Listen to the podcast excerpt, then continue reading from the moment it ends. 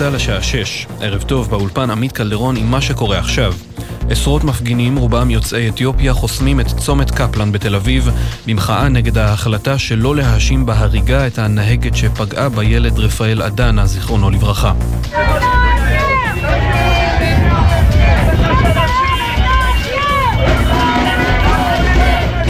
המוחים טוענים כי המשטרה והפרקליטות התרשלו בטיפול בתיק.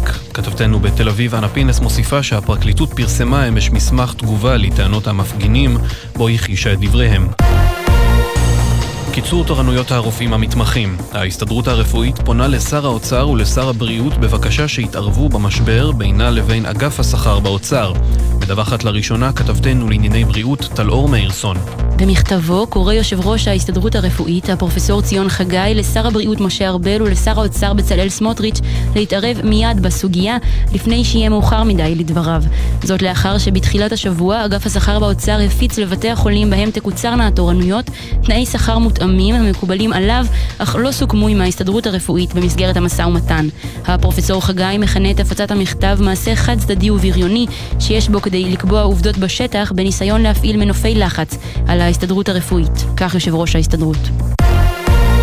הרצח המרובע באבו סנאן, הערב יובא למנוחות סלמן חלבי, אחד הקורבנות. רפיק חלבי, ראש מועצת דאלית אל כרמל, הזהיר ביומן הערב עם ירון וילנסקי מזליגת הפשיעה. ממשלת ישראל היא לא עשתה כלום כדי למגר את התופעה. חוסר שליטה מוחלט, אין משילות, אין משטרה. אתם לא מבינים שמה שמתרחש בחצר האחורית בסוף יתרחש גם בתוך הבית שלך. בתוך כך המשטרה סיכלה ניסיון רצח סמוך ללוד, שלושה תושבי העיר נעצרו כשברכבם נמצאו מספר כלי נשק. על פי החשד מדובר בסכסוך בין משפחות במגזר הערבי. כוננות בזרוע הצבאית של חמאס והג'יהאד האיסלאמי בלבנון ובעזה, לאחר סדרת ההדלפות שיצאה ביומיים האחרונים מישראל על מעורבותם ברצח בת שבע ניגרי. גורמים בחמאס אמרו לעיתון אל-ערבי אל-ג'דיד כי מחנה ההתנגדות לקח ברצינות רבה את האיומים בישראל לחדש את החיסולים. לדבריהם הפלגים נוהגים בזהירות כבר תקופה ארוכה, אבל בימים האחרונים הם הגבירו את זהירותם הרבה יותר. בין השאר פינו מחנות ומתקנים צבאיים. כתבנו לענייני ערבים ג'קי חוגי מוסר כי במקביל לטענת המקורות העבירו שני הארגונים מסרים לישראל, לפיהם כל חיסול ייענה בתגובה חריפה. ומזג האוויר למחר תחול ירידה קלה בטמפרטורות ותורגש הקלה בעומס החום. אלה החדשות, שעורכת נועה מיכאלי.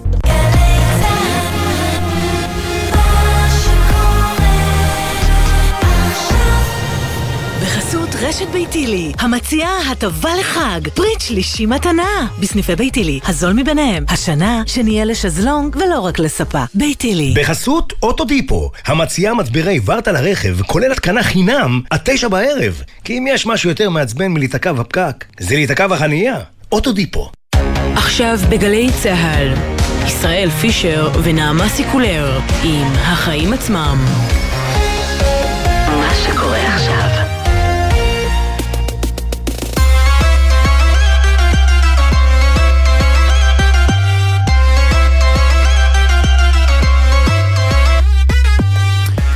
שש ושלוש דקות עכשיו, אנחנו החיים עצמם, התוכנית כלכלית-חברתית של גלי צה"ל. שלום נעמה סיקולר, עורכת גלובס, מה שלומך? בסדר גמור ישראל, מה שלומך? בסדר, בסדר, בסך הכל, בהתחשב uh, בנסיבות, ואנחנו כן. נדבר היום על נסיבות uh, קצת פחות uh, משמחות, על האלימות בחברה הערבית שלא פוסקת. אתמול שמענו על הרצח הנוראי. של ארבעה בארבו סנן כחלק מגל מתמשך שפוגע בתושבי ישראל הערבים. היום נפגש השר עמיחי שיקלי עם ראשי רשויות מהחברה הערבית. הוא יתארח כאן אצלנו ואנחנו נשאל אותו מה עושה הממשלה כדי להילחם בתופעה וגם איך הוא חושב שניתן לצמצם את האי שוויון שרק מתרחב בין יהודים לערבים. כן, זו באמת סוגיה מדאיגה שחייבת פתרון דחוף. נעסוק היום גם במה שעשוי להתגלות כתחילתו של גל קריסות בשוק הנדל"ן, ונחזור גם אל השקל החלש, הפעם נשאל איך הוא משפיע על העסקים הקטנים. וגם נהיה היום עם ההמלצה של המשטרה להעמיד לדין את איש העסקים משה חוגג. היא דורשת מאיתנו לבדוק מה, למה שוק הקריפטו כל כך כל כך פרוץ. יותר מעשור אחרי שנכנס לחיינו הביטקוין, וגם איך נהפכה NVIDIA לדבר הכי חם בעולם הטכנולוגיה. כן, זה באמת, uh, NVIDIA זו חברה שהכרתי, מכירים אותה שנים, אבל מה שקורה איתה בשנה האחרונה... מטורף. מטורף והיום בערב דוחות שכל וול סטריט עוצרת את נשימתה. ממש מחכים לזה, כן. יותר מגוגל, יותר מאפל. אה, לפני סיום ננסה להבין מה זה אור קקטוס ולמה זה מאיים על תעשיית האופנה המסורתית, אבל לפני הכל, נעמה, מה הכותרת שלך? אז אני רוצה, ישראל, להתחיל היום מצרות של אחרים. בוא נדבר על סין. זה תמיד טוב. כן. תראה, סין נמצאת במצב כלכלי לא פשוט בכלל, הרי אחרי 40 שנות צמיחה היא מתקשה להתאושש. היא מתקשה להתאושש ממשבר הקורונה, מחירי הנדל"ן בצונחים, חברות פשטות רגל והחוב הממשלתי רק תופח. אבל זו לא בעיה רק של סין. החולשה של הכלכלה הגדולה במזרח מאיימת לתת את אותותיה על כלכלות אחרות בעולם ועל שווקי המניות. מגזרים רבים בתחום הצרכנות תלויים אף הם בכלכלה הסינית וביבוא, ואלו היו 40 שניות על צרות של אחרים שכדאי שנהיה מודעים עליהם, כי בקרוב הם יכולות להגיע גם אלינו. וזה כבר אנחנו רואים את ההשפעה של זה עם הדולר וכל מה שקורה בעולם. חד משמעית, חד משמעית. כן, אני רוצה לדבר ברשותך, לפרסם למעשה את המסמך... פרסום ראשון. כן. כן, את בבקשה. המסמך שהוביל את רשות התחרות לנקוט בקו כה קשה נגד שטראוס לפני יומיים. אה, רשות התחרות הודיעה שהיא צפויה להגיש כתב אישום בכפוף לשימוע נגד שטראוס ובכירים לשעבר בחברה. בגלל שהם פרסמו בדוחות שלהם שהם כנראה מתכוונים להעלות מחירים. שזה לא היה לנו, לא היה במדינת ישראל תיאום מחירים דרך דוחות כספיים. זה תקדימי, זה תיק תקדימי מאוד, אבל על מה רשות התחרות פה מתבססת על? בעצם? על מסמך מדיניות של האיחוד האירופי שאומר את הדבר הבא. העובדה שהם מפרסמים אה, מידע רגיש מסחרי באמצעות הודעות ציבוריות, למשל עיתון או אה, אתר אינטרנט פתוח לציבור, לא אה, שוללת את האחריות, את האפשרות לאחריות על החברות האלה לתיאום מחירים עם המתחרות שלהן. וזה מסמך מדיניות של האיחוד האירופי שגם ישראל מתייחסת אה, אה, או חתומה עליו או אישרה אותו. וכאן, קודם כל באיחוד האירופי מדובר בעבירה מינהלתית, בישראל הם מתייחסים לזה באופן פלילי, אבל זה למעשה עוגן מאוד מרכזי בטיעון, בטיעון של רשות התחרות נגד אה, אה, אה, שטראוס ונגד חברות דומות או כל מיני דברים דומים, למשל תחשבי מה יקרה אם חברה כמו אוסם תחליט אה, לפרסם דבר כזה דומה, גם באמצעות, את יודעת, אנשים שאנחנו מראיינים פה בתוכנית, יגידו כן, אנחנו מתכוונים להעלות מחירים. אגב, יש... הם אפילו לא בדיוק אמרו את זה שטראוס, הם אמרו משהו הרבה יותר עדין על הסביבה, על התנאים שאולי תומכים, תומכים ויכולים לגרום לה לשקול, כן. כן, נכון מאוד. אבל זה בדיוק העניין. כאן בדיוק, אה, פה קבור הכלב, שאמרו פעם הזקנים. תשמע, אני חייבת להגיד לך, אני כמובן, אתה יודע, לא צריך לומר את המובן מאליו, אבל נגיד אותו בכל זאת. כמובן שתיאום מחירים זאת עבירה חמורה, ורשות ההגבלים העסקיים, רשות התחרות צריכה להיות בעיניי יותר אקטיבית ויותר אגרסיבית, וטוב שהיא עושה את זה. האם זה המקרה? האם הדוח הכספי הזה... והאמירה בעיניי די אמורפית בו באמת יכול להביא לכתב אישום פלילי, אנחנו מדברים על היכולת לשלוח אנשים לכלא. אז צריך להבין כן, את כן, זה. כן, כן. לא פחות, לא עבירה מינהלית, לא קנס, כלא. האם זה משהו שיכול לקרות? אני חייבת להגיד לך, ישראל, אני קצת בספק, אולי מכאן ואילך, אבל לא במקרה הזה, אלא אם כן, אלא אם כן, וזאת השאלה הגדולה, יש לרשות התחרות איזושהי ראיית זהב, אתה יודע, איזשהו אס.אם.אס, איזשהו מייל, איזשהו מישהו שאומר למישהו, בוא נכתוב את זה בדוחות, אולי זה יגרום למתחרים שלנו להגיב. אם אין להם משהו כזה, בואנה. זה, זה בדיוק העניין, שאנחנו לא יודעים מה יש לרשות התחרות בתוך המיילים שהיא חפשה, חיפשה והיא בדקה והיא אספה, מה הראיות שלהן. כי זה גם סיכון גדול, ואני מקווה מאוד שברשות התחרות מודעים לכך, שזה סיכון גדול מאוד מבחינתה. כי אם התיק הזה קורס, יכולת ההרתעה שלה תקרוס ביחד איתו. אבל עכשיו אני אכניס לך תמונה ישראל משהו אחר, בסדר? את ה... את העובדה שראש רשות התחרות, מיכל כהן, בעצם מועמדת להדחה על ידי השר הממונה עליה, שר הכלכלה ניר ברקת.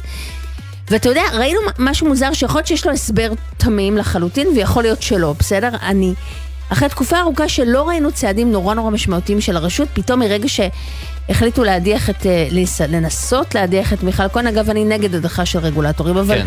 באופן כללי, אני חושבת שזה, שזה מאוד מאוד מסוכן וזה מדרון חלקלק, אבל מרגע שראינו שהוא אה, רוצה לפעול להדחתה, פתאום עשייה, עשייה, עשייה, עשייה. עכשיו, מה אחד ההסברים? מה אומרים ברשות התחרות? לא, יש פה הרבה מאוד דברים שהיו לנו בקנה, ועכשיו הם הבשילו, זה לא קשור למה שהשר אמר. אם במקרה וזה כן קשור ישראל, זה מטריד. כשיש לחץ פוליטי, וזה לא משנה, את יודעת, גם החשיבה... גם אם הוא מוצדק. גם אם הוא מוצדק הלחץ הפוליטי, אבל כשיש לחץ פוליטי, וכשאת ואני, כתבים ופרשנים כלכליים, יושבים וחושבים, יכול להיות שלחץ פוליטי גורם לרגולטור לנהוג ככה? זו בעיה חמורה מאוד. חד משמעית. ולכן אני אומרת, באופן כללי אני נגד הדחה של רגולטורים. אני חייבת להגיד שבמקרה הזה, מיכל כהן היא נמצאת הרבה שנים ברשות התחרות והיא עורכת דין רצינית, ולהגיד לך שהתרשמתי מאוד מעשייה עד השבועות האחרונים, קצת פחות. כן, אולי יותר קצת מהתקופה של קודמתה בתפקיד, מיכל אלפרין, ששם באמת היו תלונות על חולשת רשות התחרות, אבל זה כבר אה, נושא אחר. יאללה, נתחיל. מתחילים.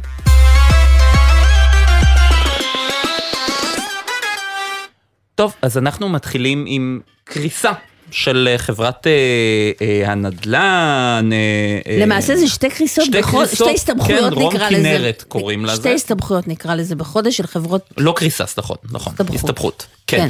אה, והשאלה היא אם אנחנו מתחילים לראות פה גל שיפגע בקבלנים בכל התחום, ואת זוכרת את פרשיית חפציבה. איך אני לא, זו הייתה אחת, הפר... יודע, אחת הפרשיות הראשונות, הייתי עיתונאית כמה חודשים. למעשה, אני אספר לך משהו, אני לא יודעת אם אתה יודע, למעשה אני חשפתי אותה בכותרת ראשית בוויינט. אה, וואו, כן, אוקיי. אתה אוקיי, לא אז את ידעת לאיפה. נכנסת, אני אז זוכרת. את זוכרת. כן. אז השאלה אם אנחנו באמת נכנסים פה למשבר שיפגע בסופו של דבר בלקוחות. איתנו רואה חשבון חן שרייבר, נשיא לשכת רואי החשבון, שלום לך, ערב טוב. אהלן, ערב טוב. אז אנחנו רואים עכשיו את הנתונים האלה גם מחברת רום כנרת וגם מחברות נוספות שמתלוננות באמת על כך שיש משבר בענף. עד כמה המשבר הזה באמת חמור ועד כמה אנחנו יכול, עלולים למצוא את עצמנו בתחילתו של גל שיפגע בסופו של דבר ברוכשים? אני חושב שבוודאות אנחנו הולכים לגל אה, משמעותי מאוד בנושא של הסתבכויות קראתם לזה, אני יכול אה, לקרוא לזה קריסות. אה, מה ששמענו אתמול זה חברות, אתם יודעים, יחסית קטנות. אחת עוסקת בבנייה לשכירות משרדים, והשנייה עם עוד איזה פרויקט אחד, אבל הבעיה האמיתית נמצאת גם בחברות הגדולות, והיא בעיית התזרים מזומנים.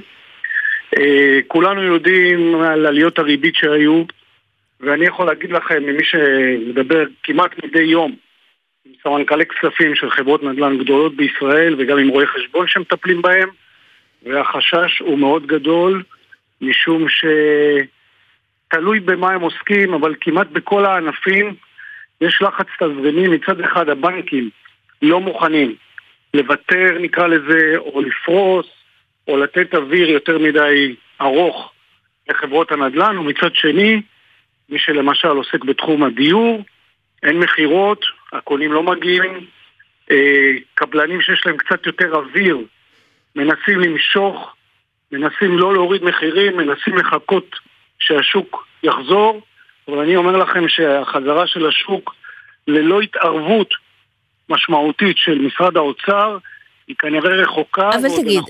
אבל אני חייבת. רגע לשאול אותך. תשמע, בסופו כן. של דבר, אה, בשווקים יש איזושהי תנועה, אתה יודע, איזושהי מעגליות. יש תקופות יותר טובות, יש תקופות פחות טובות.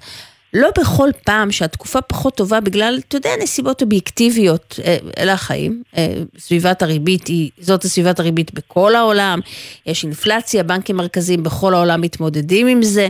אני לא אומרת את זה בשלוות נפש, אבל זה המצב.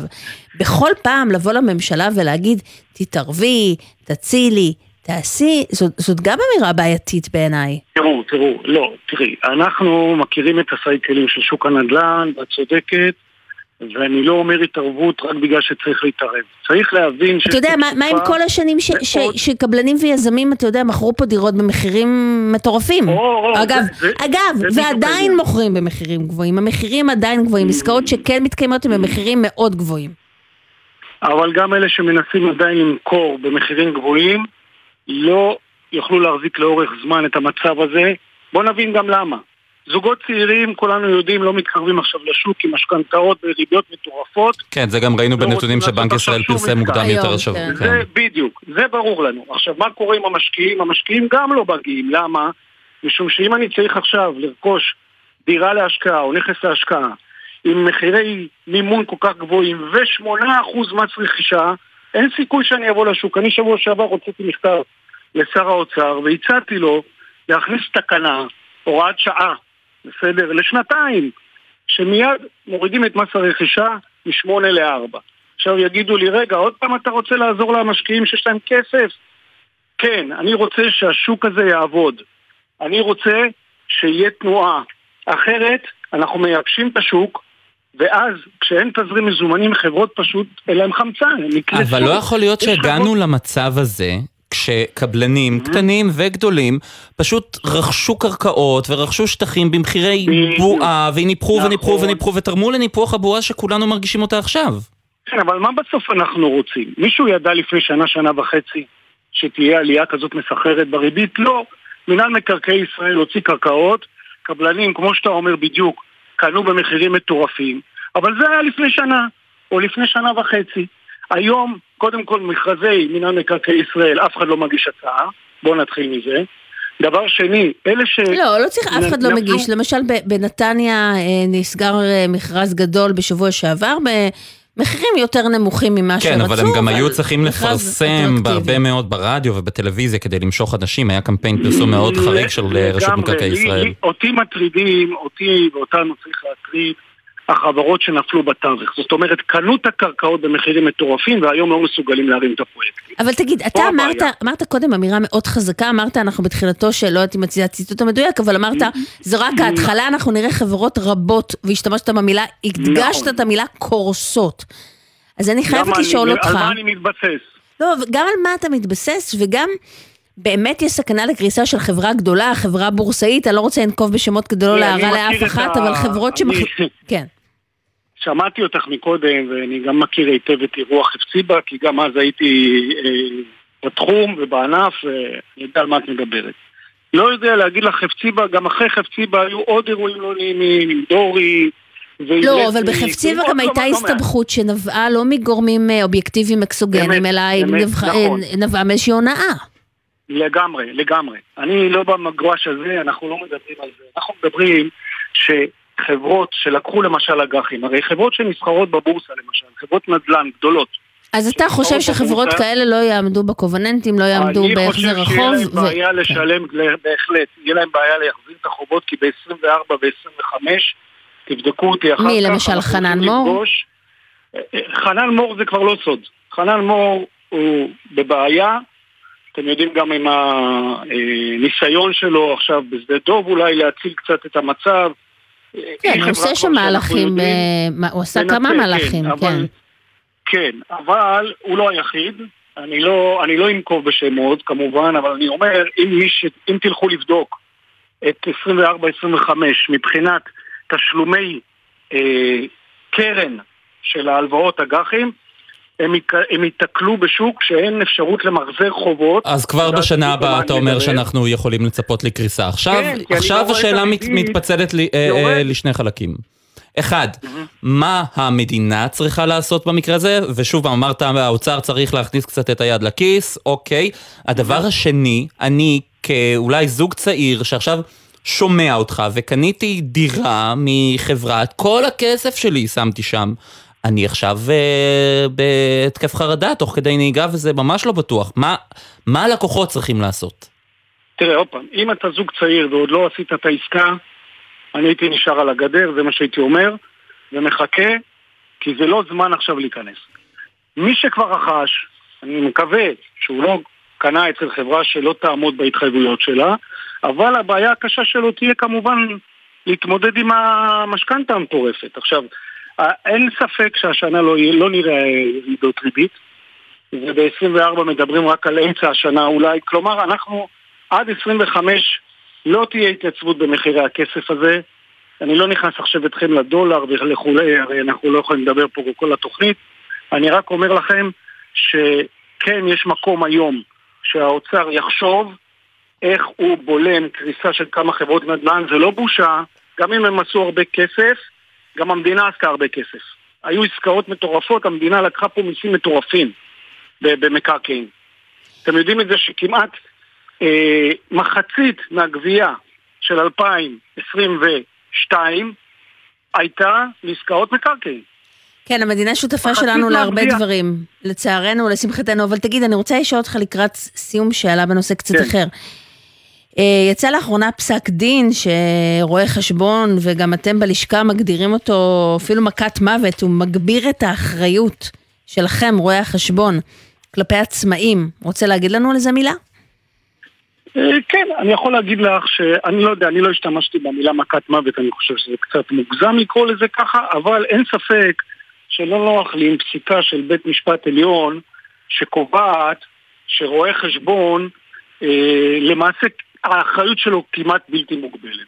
אנחנו יודעים שבעלי עסקים וכולי לא מבינים בתחום ואנחנו מייצגים אותם במס הכנסה וביטוח לאומי והכול, אבל לבוא לומר שמותר לבעל עסק... אבל אתם אנשי להיות... המקצוע, אתה יודע, בשביל זה באים אליכם, אז גם צריכה לחול עליכם אחריות. אני לגמרי מקבל את זה שיש אחריות, והאחריות על המקצוע הזה היא מאוד מאוד גדולה וזה בסדר, אבל יש שם אירוע שהוא מאוד מאוד נישתי, ומאוד אה, אולי אפילו טעות אנוש, ולהגיע איתו בטעות עד בית המשפט העליון ולהוציא פסק דין כזה לא נוח לנו עם זה, אנחנו גם שוקלים עכשיו את האפשרויות, אולי אפשר לבקש דיון נוסף, לא יודע, אה, אבל אחריות רואי החשבון זה סוגיה, ואנחנו לא בורחים מאחריות, חלילה. טוב, אה, טוב. בסדר, למדנו, כן. תודה מעניין. רבה, ונקווה שתרחיש האימה שלך לא יתממש, או יתממש, אתה יודע, בווליום קצת ביי. יותר נמוך. כן, תודה לך. רואה חשבון חן שרייבר, תודה רבה. תראי, הדולר אמנם יורד עכשיו בשיעור יחסית גבוה של 7 עשיריות האחוז, אבל הוא עדיין 3 שקלים 76 אגורות. שהוא חצה השבוע כמה פעמים במהלך המסחר את ה-3.8, ויש כן. אפילו כאלה שמדברים על, על 4. אולי יגיע ל-4, כן. כן, הוא עדיין גבוה. כן, הסביבה גבוהה, בוודאי. השקל עדיין חלש. זה, כן, זה. כן, כן. ואנחנו צריכים להבין איך זה משפיע אה, לא רק על מי שטס לחו"ל, שאנחנו מדברים על זה הרבה וזו השפעה מיידית שכולם מרגישים אותה, אלא גם על העסקים הקטנים. שלום לנשיא התאחדות המלאכה והתעשייה יוסי אלקובי. שלום וברכה. אז איך זה משפיע? יוסי, אתה איתנו? כן, אני איתכם, שומע. יופי. כן, אז, אז איך זה משפיע באמת? איך זה משפיע? אה, זה קודם כל גלגל שלג. בואו נתחיל, מ... לא נגיע לדולר ולא נגיע גם ליורו לפני שאנחנו נוגעים גם בריבית שבעשרה פעימות כבר היא דו-ספרתית וגם האינפלציה כפי שאתם יודעים. העסקים הקטנים והבינוניים יש להם בעיה, הם מפחדים להעלות מחירים, הם סופגים את העליות, הם סופגים את העליות של הריבית. רגע, רק צורך, רק צריך קודם כל לעשות הגדרה. עסק קטן ועסק בינוני, על איזה סדר גודל של עסק אתה מדבר? עסק קטן ועסק בינוני זה עד 20 עובדים שאותם אנחנו מייצגים. אצלנו בהתאחדות המלאכה והתעשייה, שקיימת מ-1908. אז זה לא בינוני, זה קטן. 20 עובדים זה קטן. כן, כלומר, זה... אם לאבא שלי יש מכבסה ויש לו שלושה עובדים, היא נכללת אצלכם. כן. רק שתבינו שלהחזיק 15 או 20 עובדים זה לא מה ש... זה מאוד יקר. קודם כל אין עובדים להשיג, וכעובדים מאוד מאוד יקרים. אה, זה לא שכר מינימום, מה שאתם יודעים, מה שאתם שומעים. הם מסתכלים בין 11 ל-12 עד 20 אלף שקל לעובד. אז להחזיק עובדים כאלה עם כל ההוצאות מסביב, זה לא קל, זה לא פשוט. יש, תודה לאל היום, טכנולוגיה מתקדמת של ציוד כמה עסקים יש כאלה במדינת ישראל? כמה זה מהתוצר? אז אני יכול להגיד לך, 623 אלף עסקים קטנים ובינוניים, mm-hmm. שמעסיקים כ-2.5 מיליון מועסקים שמייצרים 54% מהתוצר הלאומי. לא, אבל תראה, אז אני אגיד לך למה שאלתי אותך. שאלתי אותך כי אתה יודע, בכל פעם שיש מערכת בחירות, אנחנו שומעים את הפוליטיקאים מבטיחים שהפעם הם ייקחו את המגזר הזה שסופג שסוחב על גבו את המשק הישראלי כולו ויעשו תוכניות וייתנו ככה ויעשו ככה. משהו מזה קורה? אה, תשמעי, אנחנו יודעים שכל פעם ישנם הבטחות ושמענו לא פעם ולא פעמיים ובבחירות האחרונות בכלל דיברו עסקים קטנים ובינוניים, עסקים קטנים ובינוניים. זה לא מה שקורה, ממש לא קורה, כי עדיין אנחנו מופלים גם מבחינת הצגת כסף. להיכנס לבנקים, עסק קטן שנכנס לבנק זה לא, זה לא פשוט. אתן לכם דוגמה, יש ירידה היום של 30 עד 50 אחוז בצריכה וקשה להשיג כסף, וכפי שאתם יודעים שהבנקים ניזונים מהדוחות כספיים, שאם אנחנו מגישים דוח כספי שגלגלנו עשרה מיליון או שמונה מיליון וירדנו לשישה מיליון או חמישה מיליון, ובהתאם הבנק מתנהג איתנו ומוריד לנו את האשראים. הכל זה ממשיך. רגע, אבל בוא נתמקד שנייה בשקל ובאירו. דיברנו על הריבית, דיברנו על הבנקים. בוא נתמקד. בשקל ובאירו. מה זה גורם לעסקים הקטנים? אני, מי כמוכם יודע שכל החומר, החומרי גלם שמגיעים מגיעים מבחוץ. חומרי גלם מתייקרים, ואז גם כשמתייקרים חומרי גלם זה בסביבות 17 עד 20 אחוז עלייה במחירים. אה, כפי שאתם יודעים, גם ההובלה הימית, אבל לא אגע בזה. ניגע ביורו ובדולר, כפי שאתה אומר. אז ההתייקרות הזאת, שוב פעם, אנחנו גם כן חוששים, וגם את זה סופגים. אנחנו מגיעים למצב שאנחנו יורדים ברווחיות ממש בחמישה, שישה, שבעה אחוז, הלוואי. אני מאחל לכל העסקים הקטנים שימשיכו בגובה של שישה, שבעה אחוז, וזה לא מה שקורה. זו בעיה מאוד קשה, קשה לנו, ואנחנו חייבים לספוג את הדבר הזה. ספגנו את הריבית, סופגים את האינפלציה, ועכשיו היורו וה, והדולר עולים. לא, אבל, אבל רגע, אבל, אבל בוא נשניה, בוא יוסי נעשה רגע סדר, בגלל שדיברת על הריבית. והריבית כן. היא תוצאה של האינפלציה, זאת אומרת, הריבית היא תרופה. אה, או מענה לאינפלציה הגואה, אז אי אפשר לאחוז את המקל משני קצותיו. אה, זאת אומרת, אם לא יעלו ריבית, האינפלציה תהיה יותר גבוהה, ואז תיפגעו בדרך הזו. תראי, זו פשוט, זו שיטה. מה, מה לעשות, הבנק הפדרלי בארצות הברית העלה את הריבית, אנחנו ניזונים מהבנק הפדרלי וכאן אנחנו אה, מקבלים את הריבית דו-ספרתי, זה לא, זה לא דבר... כן דבר ולא, יש אינפלציה, אינפלציה היא נתון אובייקטיבי בישראל, הוא לא בארצות הברית, בישראל. יש אינפלציה, אבל יש אינפלציה, אבל שתבינו, עסק קטן שקונה מכונה, רוכש מכונה, והולך לבנק ומבקש לפרוס יותר את החוב שלו בבנק. מה קורה? אכן, הבנק מקבל את מה שהוא אומר, אבל שאם הוא רוצה להתקדם ולרכוש עוד מכונה בעוד חצי שנה, אז הבנק אומר לו, תשמע ידידי, אתה לא יכולת לעמוד, אז אנחנו לא יכולים לתת לך עכשיו. מי הבנק בעיה... הכי טוב בישראל לעסקים קטנים? אה, אה, בנק נותן לך מטריה בקיץ, לוקח לך אותה בחורף. לא, אבל כל הבנקים, אין בנק שהוא יותר טוב, נחמד איתכם? בכל זאת, יש מישהו שהוא ככה יותר ידידותי? אין, אין, אין דבר, בנק נותן כסף למי שמחזיר ומשלם, זה לא קל, לא פשוט, עסקים קטנים לא, זה לא... לא, וזה הגיוני, אתה יודע. זה הגיוני, אני לא אומר שלפזר, הכסף של הבנק הוא כסף ציבורי, אי אפשר שכל מי שנכנס לבנק יכול לקבל כסף, אני, אני בעד זה, אני חושב שצריכים להגיש תוכנית כלכלית ולהגיע לבנק מוכנים בשביל לתת את כל ההסברים המתבקשים של לקבל אשראי, אני מקבל את הדברים הללו, אבל שוב פעם, אני מדבר גם על עסקים קטנטנים ויותר בינוניים שהיום נכנסו לבעיה תזרימית עקב ירידה במחזורים, עקב הדולר שמתייקר, עקב... זהו, אז תספר לנו קצת על העסקים. אתה פוגש עסקים ממש במשבר? אתה רואה גידול בעסקים שעומדים להיסגר בשלב הנוכחי? אני עומדים לפניי, הבוקר אני טיפלתי בעסק שנכנס לבעיות אה, קשות והוא סגר את העסק, שלח את העובדים, הוציא מכתבים לעובדים ומבקש אה, עיכוב הליכים ובמקרה הוא אה, ספק שלי, לא ספק שלי, אני, אני ספק שלו ולא משנה, אני לא אנקוט בשם וממש לא, וזה לי חורה וכואב, ואני רואה את הדברים האלה, ושמעתי על עוד עסק בסביבה שלי, ואני שומע לאט לאט עסקים כבר לא יכולים לשאת בדבר הזה. התזרים מזומנים קובע את הטון של העסק, הבנקים לא אה, כן. אה, קל לקבל מהם, יש בעיה. הכל עולה, אבל עדיין אנחנו מתמודדים ולא מעלים מחירים, לא יכולים לעלות, רוצים להישאר עם, עם הראש מעל פני המים. יש בעיה, בעיה היא קשה, היא לא פשוטה, ולא רק זאת, מסביב כל ההפגנות האלה, כל הרפורמה, כל מה שמתרחש מסביבנו, זה גם משפיע על לקוח הקצה, שהוא לא מגיע והוא דוחה קניות וקונה פחות. וזה פוגע במוצרי צריכה, גם של הקמעונאים וגם של העסקים הקטנים שמייצרים אה, לקמעונאים את, אה, את התוצר שלהם. יוסי אלקובי, נשיא התאחדות המלאכה והתעשייה, תודה רבה. תודה. כל טוב לכם.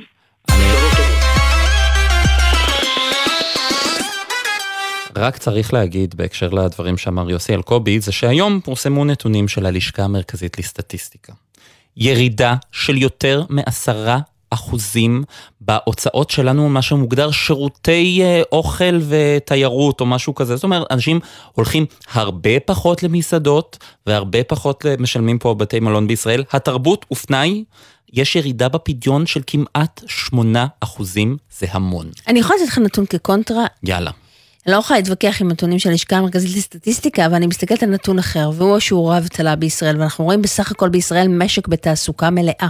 נכון, זה נהדר. עכשיו, אתה יודע שגם זה, אז אני, אני, אני מסתכלת על זה ואני אומרת, רגע, עכשיו יגידו לי, בסדר, רואים את זה באיחור, זה משהו שנראה עוד כמה חודשים, יכול מאוד להיות, אבל הנתון הזה, של משק בתעסוקה מלאה, או ממש כמעט מלאה, בכל זאת מראה איזשהו מהלך עסקים מאוד בריא. נכון, אבל יש עדיין חשש שאנשים פשוט דוחים הוצאות, אומרים, בשלב הזה אני לא בטוח, אני, יש לי עבודה, הכל בסדר, אבל אני שומע הרבה מאוד דברים, אולי אנחנו אשמים, שאנחנו מלחיצים קצת, זה גם יכול להיות, והם אה, דוחים או יכול, מוותרים. תשמע, יכול מאוד על... להיות, אני לא אטען שהמצב פשוט, אני פשוט חושבת שבשלב הזה שאנחנו נמצאים, הנתונים קצת סותרים. כן, זה גם נכון. טוב, אנחנו רוצים uh, לעבור אל כתבתנו יובל מילר, כתבתנו לענייני חינוך, שלום. שלום, ערב טוב. היום הייתה, או עדיין נמשכת, לא יודעת, תעדכני אותנו, פגישה בין ארגון המורים למשרד האוצר, מה קורה שם? כן, אז לפי מה שאנחנו יודעים כרגע, עדכונים אחרונים, עדיין יש פגישה, פגישה ארוכה, התחילה בשעה 4 ועדיין מתנהלת, אה, בין ארגון המורים למשרדי האוצר והחינוך, בנוגע לניסיונות להגיע ל, ל, ל, לפשרות, בנוגע להסכם שכר אה, שבעצם ימנע את השביתה ב-1 בספטמבר. לפי מה שאנחנו מבינים כרגע, עדיין הצדדים מתבצרים בעמדותיהם, כנראה שפריצת דרך תהיה רק בשבוע הבא, רגע לפני 1 בספטמבר, כי יש יותר מנופי לחץ לשני הצדדים. התכוונת צד... לומר בחצות. לעשות ככה ב-31 באוגוסט. כן. נקווה שקצת לפני, שיהיה קצת, אה, שיהיה קצת זמן להורים. כדי שתוכלי לישון. כן, לגמרי, לא כדי שאני אוכל לישון, אולי כדי שההורים יוכלו לישון, שתלמידים יוכלו לש... אה, קצת להיערך אה, ברוגע, בנחת, אבל כן, כרגע אין, אין איזושהי פריצת לא דרך, אין התקדמות. כן, נשים רגע את, ה, את הפערים על השולחן, אנחנו מדברים על מיליארד שקלים שעדיין רן ארז דורש, האוצר מסרב לתת, משום שהוא אומר, אפילו להסתדרות הכללית לא נתנו הסכם כזה גדול, כזה שמן, כזה עבה, הדרישות שלך מוגזמות, מצד שני רן ארז אומר, המורים פה משוועים אה, לשכר יותר הולם, יש מחסור אדיר בכוח אדם, תעזרו לי לגייס יותר מורים. אה, אבל כן צריך להגיד שרן ארז השבוע קצת יותר התגמש, יש אופטימיות זהירה שאנחנו יכולים לדווח עליה. אה, רן ארז עד עכשיו לא היה מוכן בכלל לשמוע על חוזים אישיים, על, אה, על שכר דיפ, דיפרנציאלי בין מורים, עכשיו הוא כן מוכן לעשות את זה, אבל קצת בתנאים שלו, וכרגע האוצר לא מוכן לקבל את זה, אבל אופטימיות זהירה כן אפשר להגיד שיש.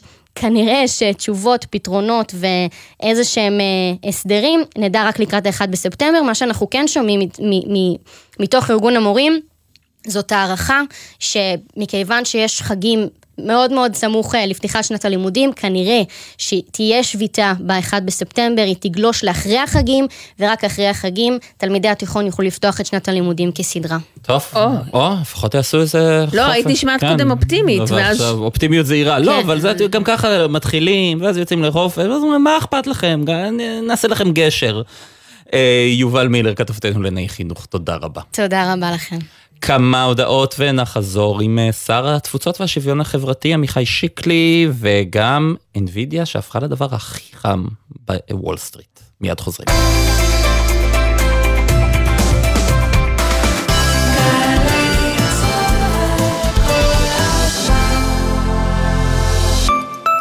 אתם קולטים עובדות ועובדים חדשים בתעשייה ובהייטק. אנחנו מעניקים כמאה מיליון שקלים. אתם קולטים? הרשות להשקעות מקדמת שילוב עובדות ועובדים חדשים באמצעות עידוד העסקה ותמריצים. השנה אנחנו מעניקים כ-100 מיליון שקלים במגוון מסלולי סיוע ועד 150 אלף שקלים על כל משרה חדשה. ימים אחרונים להגשת בקשות. בדקו את זכאותכם באתר.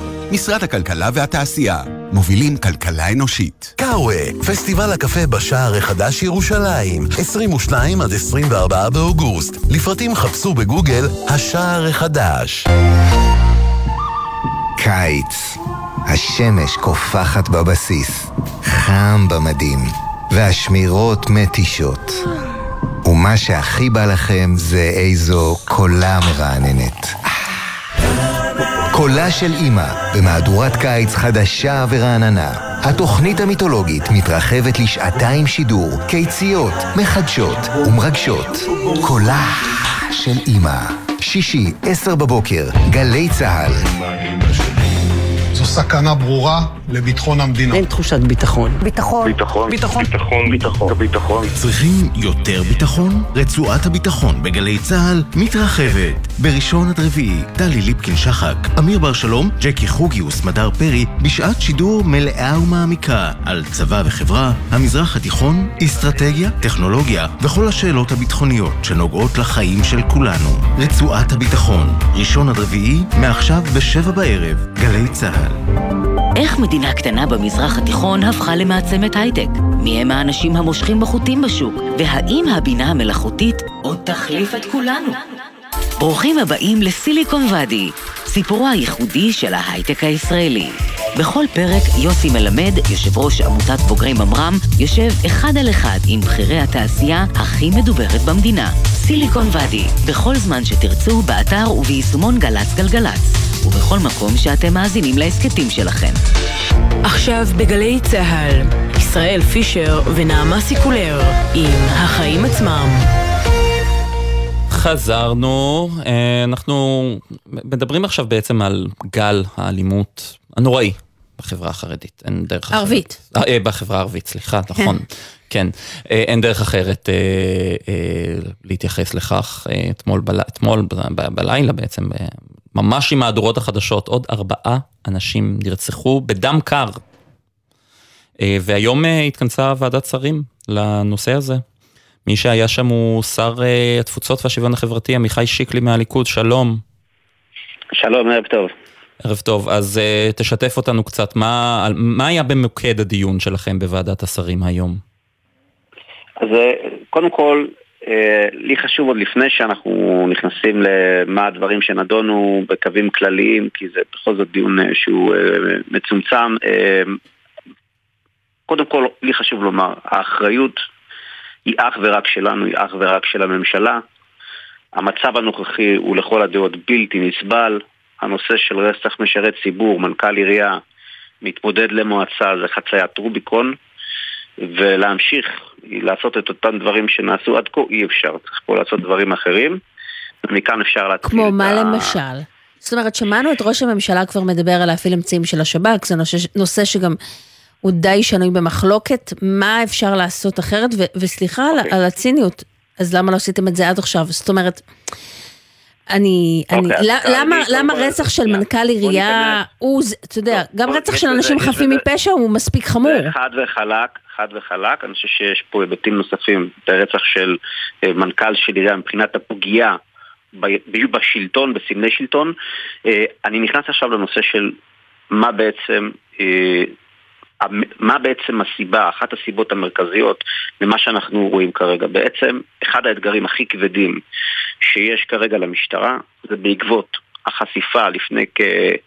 כשנה של אותה פרשת אה, פגסוס שזכה להרבה הד.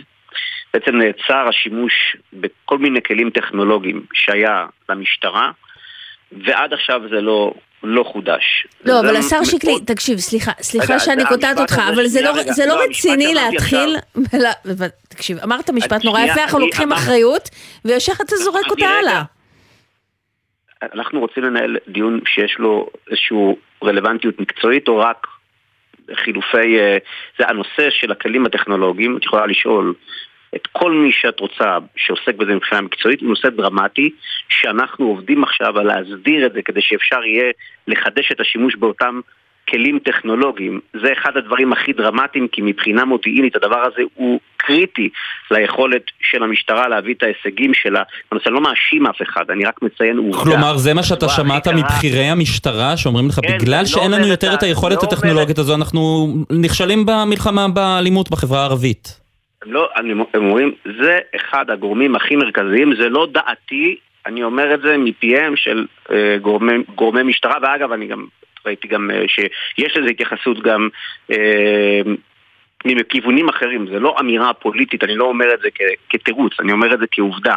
הנושא הזה של השימוש אה, ברוגלות שנחשף ויצר איזושהי סערה, זה היה ברקס על הדבר הזה, ומה שראינו זה שזה נעצר השימוש בדבר הזה. אבל צריך רק לומר, צריך רק לומר שהשימוש... ולהסדיר את זה.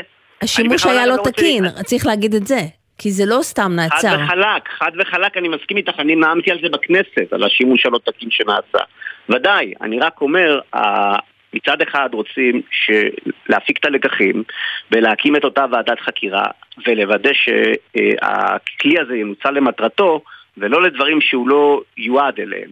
ויש פה ויכוח שלם, טוענים כן היה וטוענים לא היה, ובגלל זה צריך לבדוק את זה ולהקים ועדת חקירה לנושא של פגסוס זה דבר אחד, אבל אני אומר לבינתיים... אבל גם להסדיר את השימוש בזה? לבינתיים נעצר השימוש באותם כלים טכנולוגיים, והדבר הזה יש לו השפעה דרמטית, השפעה דרמטית על הנעשה בשטח. זה דבר שהוא חשוב להבין אותו. עכשיו, זה לא כל התמונה, יש פה גם דברים נוספים שצריכים אה, לקבל אה, מענה, צריך להבין שכל הנושא הזה של אותם ארגוני פשיעה סופר עוצמתיים זה בנוי על אה, הרבה מאוד, גם הייתה לך התייחסות בשבועות האחרונים, גם נושא של מכרזים ממשלתיים. אגב, זה לא רק ברשויות מקומיות ערביות, זה גם, הנה, משהו שפורסם בתקשורת, למשל, משרד הביטחון אה, אה, מקים בימים אלה את בית הספר הטכני אה, בעיר כרמיאל, מיזם ענק שכפסע היה בין זה שארגון פשיעה, אחד הכי בולטים בצפון, השתלט על המכרז הזה, בסופו של דבר הדבר הזה סוכל, אז זה בנושא של מכרזים, זה גם בתוך הרשויות עצמם, זה גם ברשויות שהן רשויות יהודיות, זה דבר אחד שצריך להבין את זה, וצריך עוד דבר להכיר, וזה גם קשור בנושא הכלכלי, כל הנושא, אנחנו מכירים בתוך החברה, בחברה היהודית, רובנו מנהלים את הכסף אה, בבנק, ובחברה הערבית זה לא המצב, ורבים לא מנהלים את הכסף בבנק, אין להם הרבה אמון במערכת הבנקאית. אחת הבעיות הכי דרמטיות שלהם זה נושא המשכנתאות, היה לנו על זה גם פגישה עם הנגיד לפני כחודש.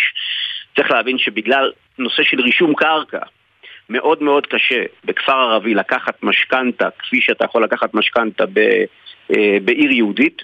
ששם מבחינת הסדר וה, וה, וה, וה, אה, כל הרישומים שיש זה הרבה הרבה יותר פשוט. ואז מה עושים? כשאתה לא יכול אה, ללוות כסף מבנק או לא יכול לקחת משכנתה אה, מבנק אז אתה לוקח את זה בעצם מארגונים שהם נקרא לזה, באזורים... רגע, אבל אתה שומע, אתה שומע אבל את ראשי הרשויות הערביות, ב, ב, כל הזמן, אבל בטח היום, גם בטלוויזיה, גם ברדיו, הם באים בטענות, זאת אומרת שאין להם אמון הבנק, אין להם, אין בהם אמון בממשלה, לא, לא, הם באים בטענות, גם האזרחים הפשוטים, הם טוענים, הם, הם באים בטענות שמבחינתם אמרו דברים מאוד חריפים, שהממשלה בעצם מפקירה בכוונה את החברה הערבית, אנחנו רואים את זה גם בחוסר אמון שלהם בכל מה שקשור לסוגיה של העברת התקציבים על ידי השר סמוטריץ' של החברה הערבית, אין בהם אמון בממשלה. אגב, צעד אה, אוקיי, שהשר שיקלי תקף אותו, צריך להגיד ביושר, כן. נעשה, בוא נעשה סדר בדברים. מה שדיברתי עליו בנושא של אה, שימוש במזומן ומשכנתאות, זה בעיה של עשרות שנים אחורה. אנחנו לא מדברים על שום דבר ש, אה, בהקשר הזה שיש לו נגיעה אה, לממשלה X או לממשלה Y. מכאן, אם אתה רוצה לעבור לנושא של העברת התקציבים לרשויות, אני התייחסתי לזה בפומבי בצורה מאוד מאוד ברורה לפני כשבוע וחצי. ואמרתי שהתקציבים צריכים לעבור, וגם הצעתי פתרון, שלהבנתי גם הפתרון הזה הולך להיות ממומש, ואני דיברתי על מודל שנקרא רמזור. מה זה רמזור? קח רשויות שיש לך מידע ממשטרה, מגורמי ביטחון אחרים, שיש בהם אה, חשד גבוה, אה, או, או שאתה יודע בוודאות, על מעורבות של ארגוני פשיעה במכרזים ברשות, ותסמן אותה באדום. והרשות הזאת, אתה יכול רגע להשעות את העברת התקציבים לאותה רשות כדי לעשות לפני כן פעולות כדי לוודא שהכסף בסוף מגיע לאזרח ולא מגיע לידיים של אה, ארגון אה, פשיעה כזה או אחר. צהוב זה כשבעיה כזאת אבל ברמה מופחתת, וירוק זה רשויות שאתה יודע שאין אצלם את הבעיה הזאת, לא, אז אני רוצה רגע בכל זאת להחזיר אותך אחורה ולשאול אותך רגע שאלה. המודל הזה, כיוון שאנחנו בשיחה פה, אה, שהיא גם, אנחנו רוצים להביא דברים פה מקצועיים, אז אני אומר, המודל הזה של הרמזור, הוא מאפשר לנו לפתור את המשבר הנקודתי של אי העברת התקציבים לרשויות. אני את האמירה שהממשלה הזו, לא אכפת לה מהחברה הערבית, עובדתית, הדבר הזה הוא לחלוטין לא נכון. הנושא של הפשיעה בחברה הערבית גם, בעיה שמלווה אותנו לאורך מספר שנים, יש כרגע אסקלציה, האסקלציה הזאת יש לה מספר נסיבות, חלקן פוליטיות, חלקן אה, יש להן הקשר לפערים טכנולוגיים, אז רגע, אז בוא תן לי רגע לשאול אותך בכל זאת על זה, השר כן. שיקלי, תראה. כן. הבעיה הייתה גם בתקופת הממשלה הקודמת, הבעיה נמצאת איתנו, ובכל זאת ראינו, רואים את זה במספרים, זה עובדות, אי אפשר להתווכח איתם, וגם אנחנו יכולים להסביר את זה אולי במעשים. ראש הממשלה בנט, היה לו פרויקטור, הם התעסקו בזה ביום ועד לילה, ואתם בכל זאת, והשר בן גביר, שהוא קולגה שלך בממשלה, אתה יודע, להגיד לך שזה הנושא הראשון שבסדר אה, העדיפויות שלו, אני לא, לא שומעת את זה. להגיד לך שמאמינים לו, יש אמון בו, אני, אני גם לא בטוחה בכלל. ו, ואתה יודע, אני, אני חייבת, תן, תן איזשהו ציון ההתנהלות שלו. אתה לא חושב שהאופן שבו השר לביטחון לאומי מתנהג רק מחריף את הסיטואציה? תראי, זה קל, זה קל לבוא ולומר, בואו נמצא לנו איזה שעיר לעזאזל, הבעיה היא אה, בן גביר, ויאללה, ומשם נתקדם. אה, אני לא חושב שזה, שזה רציני. ב', אני מאוד לא מתגעגע לעומר בר-לב. אה, תראה, השר בן גביר על כל דבר שקורה למשל ביהודה ושומרון מצייץ, על זה הוא אפילו לא צייץ, לא התייחס לזה. אתה, אתה ביקשת להיכנס אני לא מתגעגע לכהונה אה, אה, אה, של שר הבט"פ הקודם, לא, לא הגענו למצב כזה. אבל אני בא ואומר את הדבר הבא, מהשיח שלי עם אנשי המקצוע, שהם באים ואומרים, א', פרויקטור יש, שעות על גבי שעות, גם ברמת אה, שרי ממשלה. כמובן שבמבחן התוצאה, כרגע, המצב הוא בלתי נסבל, אנחנו לא בסיטואציה שהיא סיטואציה טובה. גורמי המקצוע שאיתם אה, דיברתי ארוכות אה, גם היום, אומרים את הדבר הבא, יש לנו כמה פערים דרמטיים. אחד, דיברנו עליו, זה הנושא של הפער הטכנולוגי. דבר דיברנו שני, על פערים, תגיד לי, תן לנו פתרונות, לא, מה אתם הולכים לעשות? השני, מה תעשו? הדבר השני, הדבר השני, הם אומרים המשטרה מתוחה לקצה בגלל, גם בגלל, היבטים של לאיפה היא צריכה לשים את הסד"כ שלה וכולנו יכולים להבין למה הכוונה, גם ברמה... אז זה בכלל השמות. טרור, גם, גם, גם התמודדות עם טרור וכן גם התמודדות עם מחאה. עכשיו זה לא מוריד מהאחריות של אף אחד, אבל יש פה גם היבטים שהם היבטים אה, אחרים. האחריות היא אך ורק של הממשלה, בתוך הממשלה האחריות הגוברת היא של כמובן השר לביטחון לאומי. בוא נאמר את זה ככה, כרגע אנחנו מתמודדים שלא בהצלחה עם האירוע הזה, ואני מאמין, לאור הדיון המאוד מאוד מעמיק גם שאני יוצא ממנו עכשיו, ורציני, אני בטוח שהדבר הזה אה, יקודם, ואני גם חושב שכל כמה שזה נשמע אולי איזה עניין אה, אה, אה, של זוטות, הנושא הזה הטכנולוגי, בסופו של דבר זה המודיעין. למשטרה היום אין מודיעין, קשה לה מאוד אה, אה, להביא בעצם לסיכול כפי שהיא הייתה יכולה להביא קודם לכן, וזה דבר שאנחנו צריכים לתת לו מענה דחוף, ואגב, לתת לזה מענה דחוף זה גם כן מאוד מאוד מורכב, לכן גם עולה הקול הזה של מעורבות שב"כ וכולי, שלזה אני לא רוצה להתייחס. אה, אם יהיו החלטות אה, אה, סופיות בנושא הזה, יש מי שצריך להתייחס לזה וזה לא אני. השר עמיחי שיקלי, תודה רבה לך שהצטרפת אלינו. מודה לכם, ערב טוב. תודה.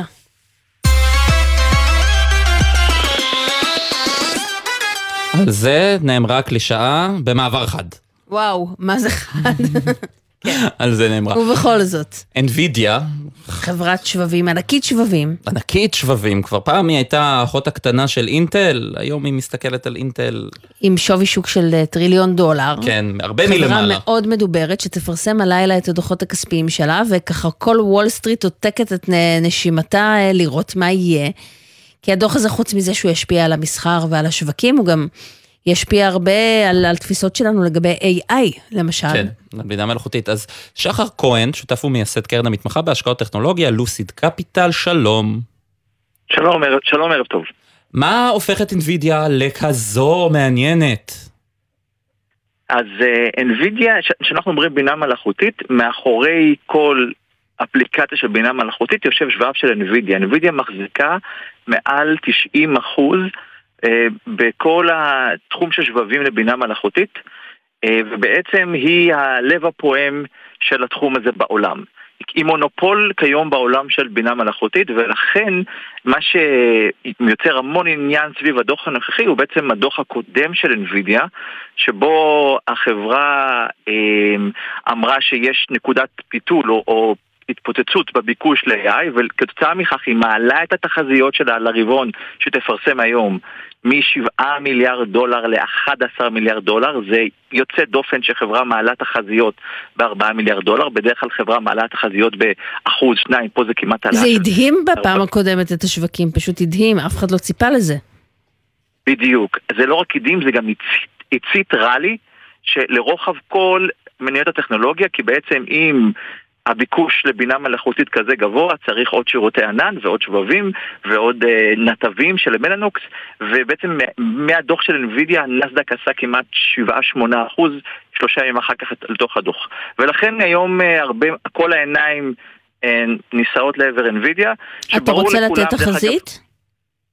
כן, אז נאמר? התחזית... אנחנו, אנחנו, אנחנו יודעים שלא היה ניתן להשיג, להשיג שום שבב של NVIDIA בתחום בינה מלאכותית ברבעון האחרון.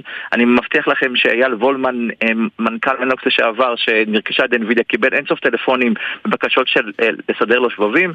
אה, הסינים בונים כמו מאגר נפט אסטרטגי, הם בונים מאגר שבבי GPU של NVIDIA, כי הם יודעים שיגיעו סנקציות על שבבים שהם קונים. וואו, זה ממש ו... בונים מאגר, זה מדהים לחשוב על זה. כן.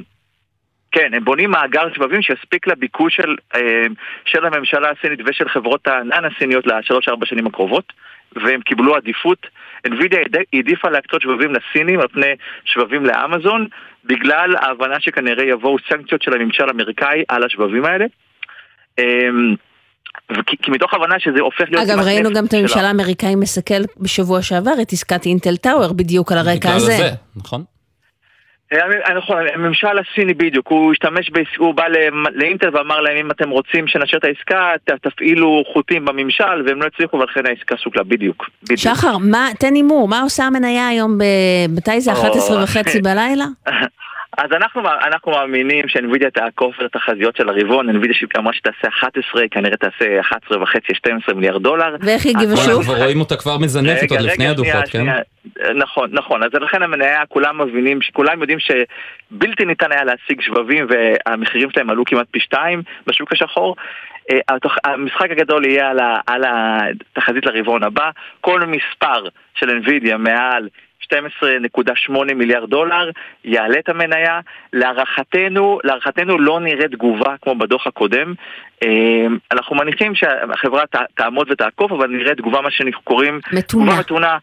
מתונה יחסית, אני חושב שזה הרבה דרמה, אבל בסוף האנליסטים בווסט מגיעים הם הרבה יותר מחוילים מבחינת הציפיות וההבנה של מה הולך לקרות, וגם NVIDIA, בוא לא נשכח, עשתה מהדוח הקודם, מחודש לפני הדוח הקודם, כמעט מהלך של 250 אחוז. שחר כהן, לוסיד קפיטל, תודה רבה. תודה רבה לכם, ערב טוב.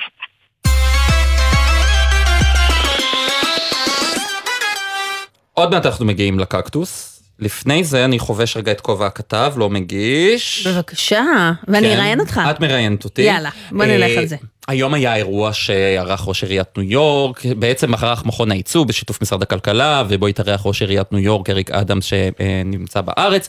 הוא פגש סטארט-אפים בנושא טכנולוגיית המזון, היה, אכלנו ארוחת צהריים ביחד. כן, הלכת לאכול, בוא נגיד את האמת. הלכתי לאכול, היו דברים מדהימים, אכלנו אה, אה, אוכל באמת שגדל במעבדה, ואוכל טבעוני, ש, שמחכה ממש טעם של בשר. אה, וואו, שכחתי איך קוראים לחלק הזה, שאמור לדמות נקניק, אבל היה לזה באמת... יש איזה שם לנקניק הזה, אבל היה לזה באמת טעם של נקניק, וזה עשוי מחלבון אפונה. נביא את החברה הזו ביום שני לפינת בעל ערך, ובאמת רצו להשיג את, להציג את תעשיית הטכנולוגיה הישראלית, אבל בואי נשמע מה אמר ראש עיריית ניו יורק אריק אדמס. Uh, they were they were as hungry as I was today to try these food products. They are ready. The excitement was unbelievable. Uh, how eager they are to start up companies in New York City. The people, the diversity of the people, uh, the ideas, and just the partnership between New York and Israel. So we're excited about it. אז בעצם ראש עיריית ניו יורק אומר, הוא נפגש עם החברות, הן להוטות להקים את עצמן בניו יורק. כלומר, מי שארגן את האירוע, מכון הייצור, חשבו שימכרו לו טכנולוגיות, ובסוף... מוכרים כוח אדם. תגיד, אבל אתמול אה, נפגש, אה, או אתמול או היום, אתמול נדמה לי, נפגש ראש עיריית ניו יורק עם נתניהו, נפגש גם עם אה, מובילי המחאה, שמעתם ממנו איזשהו משהו באזורים האלה? הוא של... רק אמר שהוא שוחח עם נתניהו בנושא המחאה ולא הסכים להרחיב, הוא אמר גם שהמפלגה הדמוקרטית לא צריכה להתעסק במה שקורה פה בענייני מחאה, ביקורת hmm. קצת על ביידן. מעניין. כן, מעניין. יאללה, נמשיך.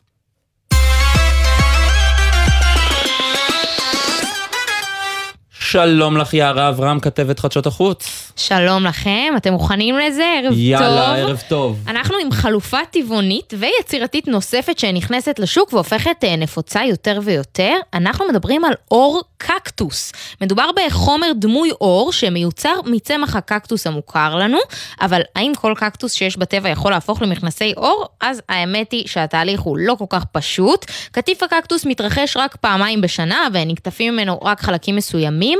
את החלקים האלו מנקים, מרסקים ומייבשים בשמש מספר ימים עד שאפשר לגרד מהם חלקיקי חלבון לעבודת המעבדה. כמובן ישראל ונעמה שיש לפיתוח הזה גם השפעות סביבתיות חיוביות במיוחד, ומעבר לצמצום הפגיעה בבעלי החיים, מדובר בצמח שסופג פחמן בכמות אדירה, וגידול של שדות קקטוסים יעזור בצמצום כמויות הפחמן שבאטמוספירה. ואתם בטח תוהים מה לגבי המחיר כמובן, אז אה, מכיוון שזה פיתוח חדש יחסית, הוא עדיין יקר, יותר מאור שמיוצר מבעלי חיים, אבל ברגע שהוא יעבור לייצור בקנה מידה גדול, המחיר צפוי לרדת, להיות משתלם הרבה יותר. זאת לא החלופה הטבעונית הראשונה שמנסים אה, לייצר לאור, אבל אור הקקטוס הוא הרבה יותר נושם וחזק מכל החלופות המוכרות לנו עד היום.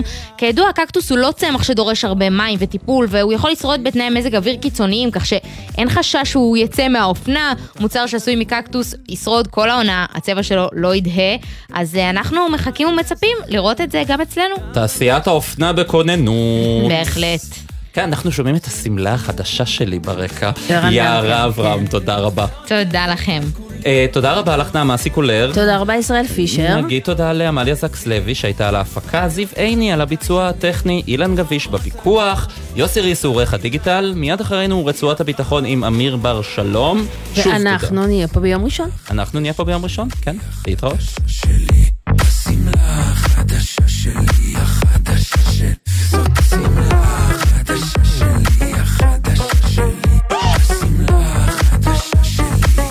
האפור הזה חונק, אני נכנע, לא מתאפק, מנער את הבנאלי, בחסות אוטודיפו, המציעה מצברי שנאפ לרכב כולל התקנה חינם עד תשע בערב. כי קשה להניע את היום אחרי שהרכב לא מתניע בחנייה. אוטודיפו. בחסות LG InstaView, המקרר בעל טכנולוגיית הנוקנוק שהופכת את הדלת לשקופה בנקישה, שתי נקישות מכולם. LG אינסטגרם.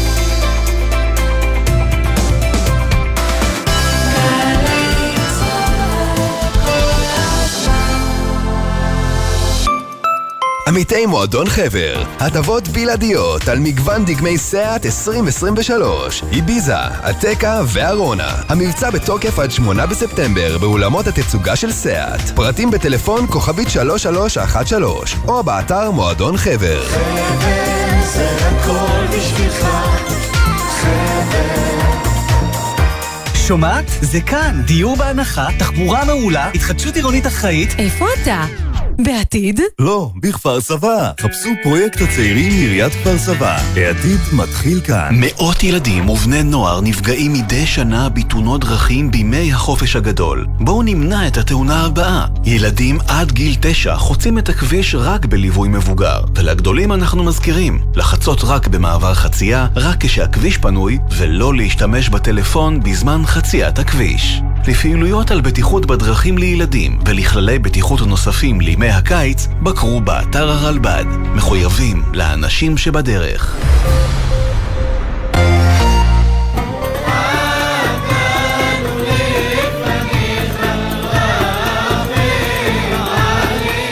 שלום לכם, כאן אבשלום קור.